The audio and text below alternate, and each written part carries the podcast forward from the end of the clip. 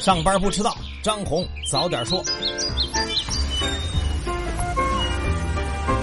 各位听友早，今天是十月二十五号星期四，欢迎收听今天的张红早点说。上来呢还是说大事儿。昨天呢，国务院首次全口径全覆盖的晒了晒家底儿，向全国人大常委会呢提交了一份二零一七年度国有资产管理情况的综合报告，里边呢全面的说了二零一七年的国有资产情况，包含企业国有资产、金融企业国有资产和行政事业性国有资产在内。综合起来，全国国有资产总额是四百五十四点五万亿元，负债总额是三百四十五点三万亿元。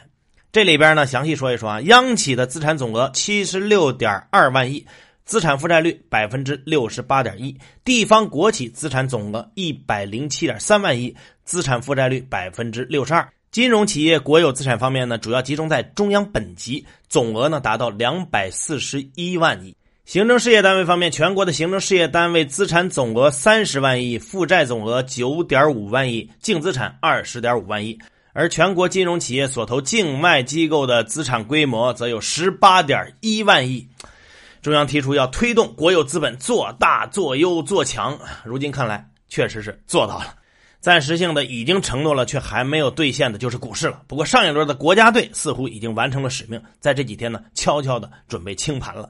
根据易方达瑞汇灵活配置混合型发起式基金在这两天发布的三季报，我们可以看到呢，这个基金的净资产从六月末的一百五十三点二亿人民币骤降到了九月末的一点五七亿，缩水了百分之九十九。而如果根据证监会的规定，发起式基金的基金合同生效三年后，如果基金资产净值低于两亿的基金合同会自动终止。这个基金呢，已经低于两亿了。那这个基金成立于二零一五年七月三十一号，正是上一次 A 股风雨飘摇的时候。那个夏天呢，中国股市市值总共蒸发了五万亿美元。也是在那个时候呢，易方达瑞汇和华夏新经济、嘉实新机遇、南方消费活力、招商丰庆等等五只基金呢发行成立，名字都特别好听。募集资金呢来自于正金公司，也因此冠名国家队基金，为市场呢输血。不过如今呢，到了三季度末，基金资产组合当中已经不见了股票和债券投资金额，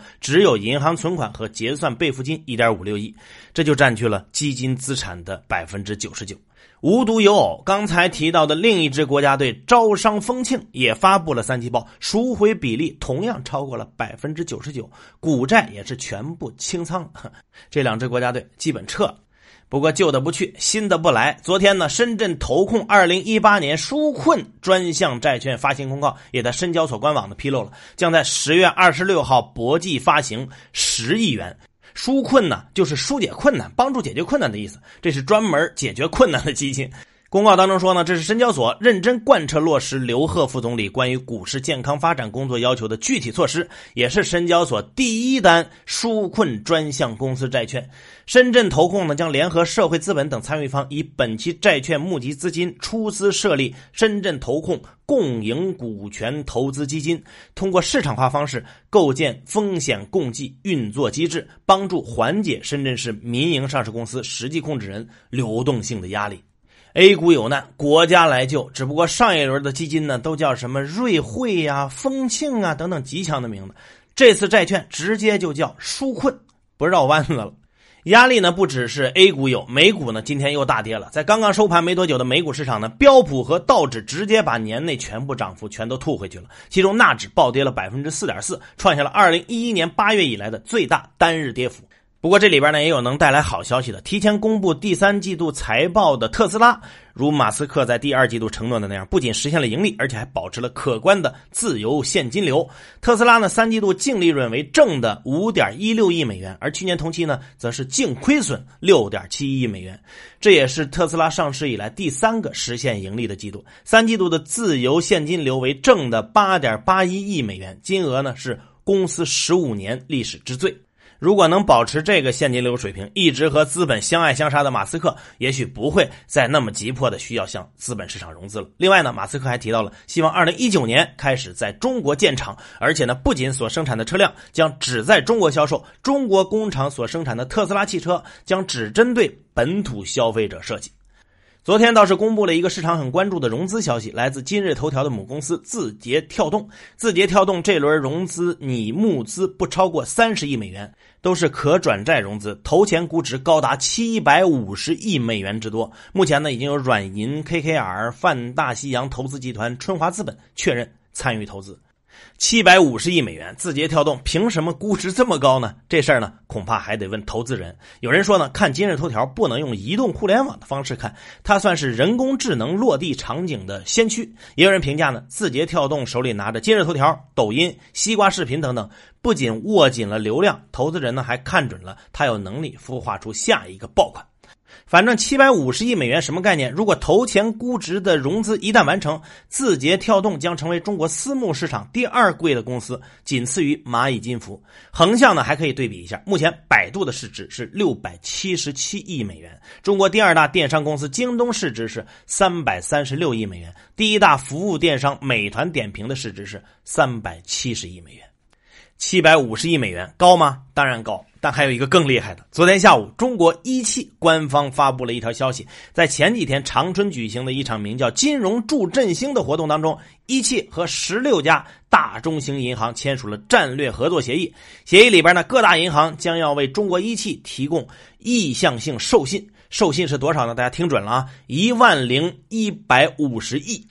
当然啊，意向性授信呢，并不代表企业真的能从银行手里最终呢就获得这么多贷款。实际发放的贷款呢，仍然需要一系列内部评级和审批的这个流程。不过，一万多亿如此大手笔、高达万亿的这个授信呢，确实也体现了这些大中型银行愿意为中国一汽站台的这个态度。再加上现场，央行副行长朱鹤新、国家发改委副秘书长周小飞、中国银行行长刘连葛等等一众大咖的这个亮相。中国一汽这一波算是金光闪闪，反正我猜呢，银行们都是自愿来授信的，这也算是让市场在资源配置中起决定性作用吧。进入财新说之前呢，最后再看一个反腐消息，在被免职两个月以后，天津纪委也正式发布了消息，公布了天津房地产集团有限公司党委书记、董事长抵达涉嫌严重违纪违法，目前呢正在接受纪律审查和监察调查。现年五十九岁的抵达呢，在八月中旬被带走。那个时候呢，距离他退休只有不到半年的时间。被查的原因呢，一个是涉及了原天津市市长黄兴国的案子。黄兴国呢，去年已经因为受贿四千万而获刑十二年。第二件事呢，是涉及了天房集团承建的一个项目，出现了很严重的工程质量问题。后来呢，天房决定把这个项目全部完成的十八栋住宅主体建筑拆除重建。从三十层直接拆到地下，而这个项目的交房时间也因此要延长两年五个月左右。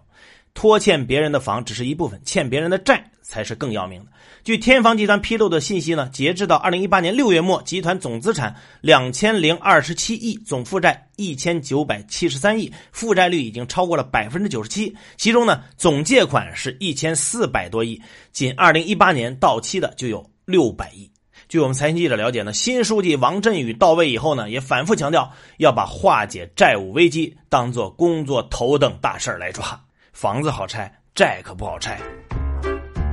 好，接下来是今天的财新说。随着记者卡舒吉被杀的真相慢慢的浮出水面，所有的证据都指向了国家批准的刺杀。美国国会呢也提高了批评沙特的调门，声称呢一旦有确凿证据证明沙特政府存在这种暴行，美国将终止对沙特的军售。但新美国高级研究员巴拉克·巴尔菲认为，美国的这种表态呢，只会是雷声大雨点小。沙特阿拉伯呢，对美国的利益太重要了，一个人的死呢，不可能影响到美沙关系。巴拉克盘点，尽管美国有了页岩储备，不再需要沙特的石油，但仍然需要沙特王国调节产量，稳定市场。美国防务合同呢，也要依靠沙特动不动数十亿美元的军备采购，而和沙特的情报合作，对于挖出圣战分子、挫败他们的阴谋至关重要。最重要的是，沙特阿拉伯呢，还是遏制伊朗扩张的阿拉伯领导者。这就是为什么美国数任领导人无论曾持有什么观点，最终都决定和沙特示好的原因。共同利益和互相依赖，几乎肯定会战胜用原则标准去对待沙特的渴望。最近呢，中东局势紧张，供应受限等等种种原因呢，促使油价上涨。这对中国经济会产生什么影响呢？瑞银财富管理亚太区投资总监及首席中国经济学家胡一帆分析说，由于政府可以控制零售能源的价格，因此呢，油价上涨对消费影响有一定的缓冲，会具有一定的滞后性。从经济增长角度看呢，胡一帆预测亚洲政策性利率呢即将。结束，而国际油价上涨幅度有限，由此推断呢，货币紧缩和油价高增长时期今年年底将基本结束。这一紧张周期持续时间比较短，对经济增长的影响呢也较为温和，但对于投资而言影响会更大。据说职场上人们抱怨的主题之一就是外行管理内行，要不然呢就是角色不单纯，比如搞研究的人却行政色彩太浓。那究竟什么才是管理之道呢？新媒体平台知识分子的夏志红分享了他在美国西北大学的经历。美国西北大学呢是私立学校，校长、院长有很强的行政权力，但这种权力呢受到各种教授委员会的制约，委员会呢会选举不同方向的教授产生。虽然不一定在学问方面具备专业水准，但判断能力非常专业。作为学术性委员会呢，只考虑学术因素，但行政机构就可以兼顾候选人学术之外的非学术因素，具有否决委员会建议的权利。因此呢，美国的大学校长、院长表面的权力很大，但权力的边界非常清晰，任意性很小。而教授治校呢，也并非教授直接行使行政权力，是对行政权力进行有效的制约。这样的制度呢，既可以让学者可以专心学术，又可以在熟悉的领域之内有效的参与到学校的管理。接下来是张红一句话，看看有哪些重要的资讯不容错过。国家财政性教育经费占 GDP 比重连续六年维持在百分之四以上，但已经两年连续下滑，位于世界的中低位。各地区教育经费支出差异明显，广东领先，北京包揽各级生均教育经费的头名。